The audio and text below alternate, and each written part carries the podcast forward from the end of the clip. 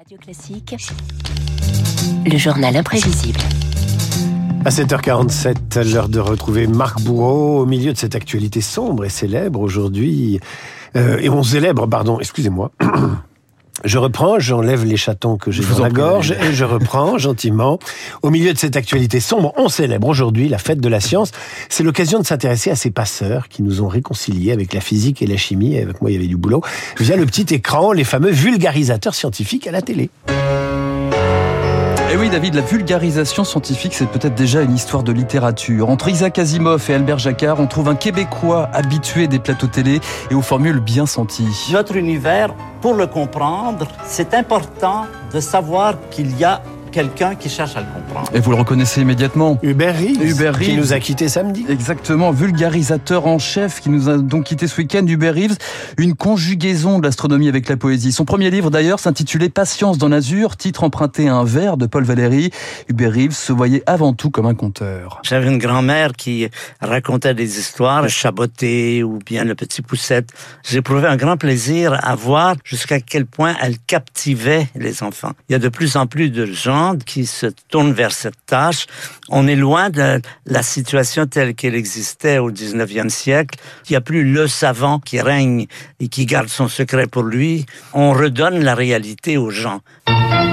Et message reçu par le gouvernement de Bré. 1959, l'État incite la télé à démocratiser les sciences. Ça donne d'abord les fonctions, les produits cartésiens, l'équipotence, avec une craie et un tableau noir par le professeur René Chenon. Les auditeurs aurait avantage à s'installer confortablement et à se munir d'une feuille de papier et d'un crayon. Ces leçons ne donneront pas lieu à un examen ni de devoir.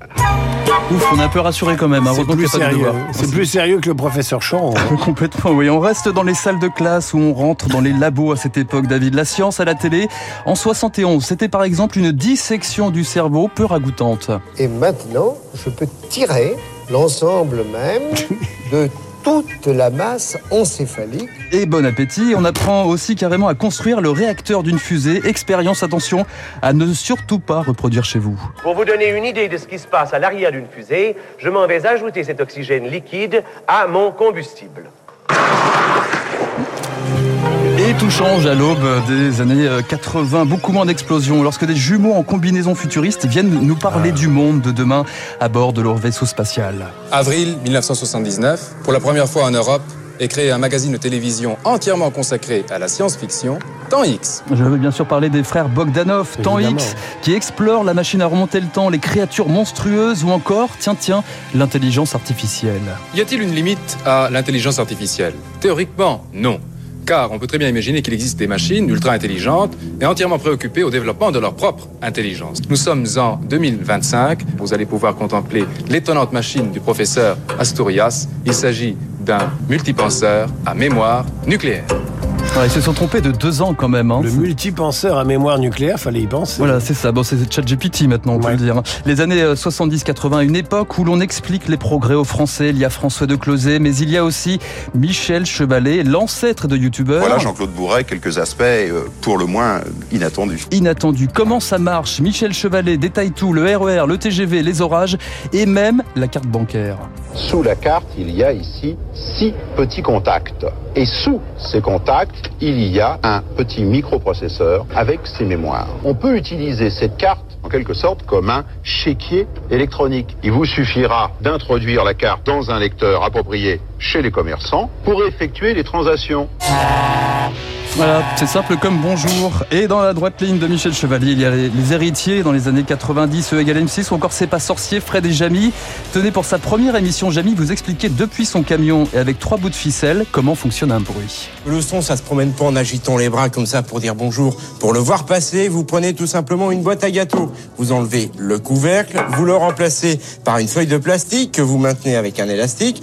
Vous prenez des billes de polystyrène, vous les posez sur le plastique, vous tapez dans le couvercle, ça bouge. Et c'est normal. Le son, c'est quoi? C'est une vibration. Et voilà, c'est pas sorcier. L'air du système D pour Jamie, c'est surtout la mise en scène de l'impalpable. Il suffit de trouver les bons mots, les bonnes images, pour que d'un seul coup, ils deviennent conceptualisables. À partir de là, je me suis dit, je peux tout expliquer. Pour faire aimer la science, il faut en faire un objet de culture générale. Il faut trouver les mots justes, prendre le temps de l'expliquer, de la mettre en scène, comme on met toutes les autres disciplines culturelles en scène.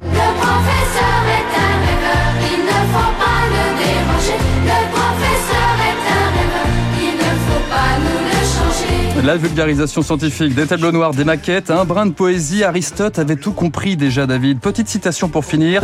Le commencement de toutes les sciences, c'est l'étonnement de ce que les choses sont ce qu'elles sont. C'est pas mal.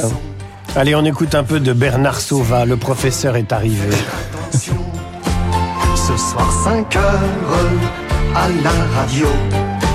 Ce soir je chante dans un studio. La craie s'envole, mais ce Je peux vous dire que mon professeur de physique, quand j'étais en cinquième, il chantait pas tous les jours tellement j'étais nul. Le journal imprévisible de Marc Bourreau à retrouver sur l'appli Radio Classique. Tout de suite après les sciences, voici le bricolage.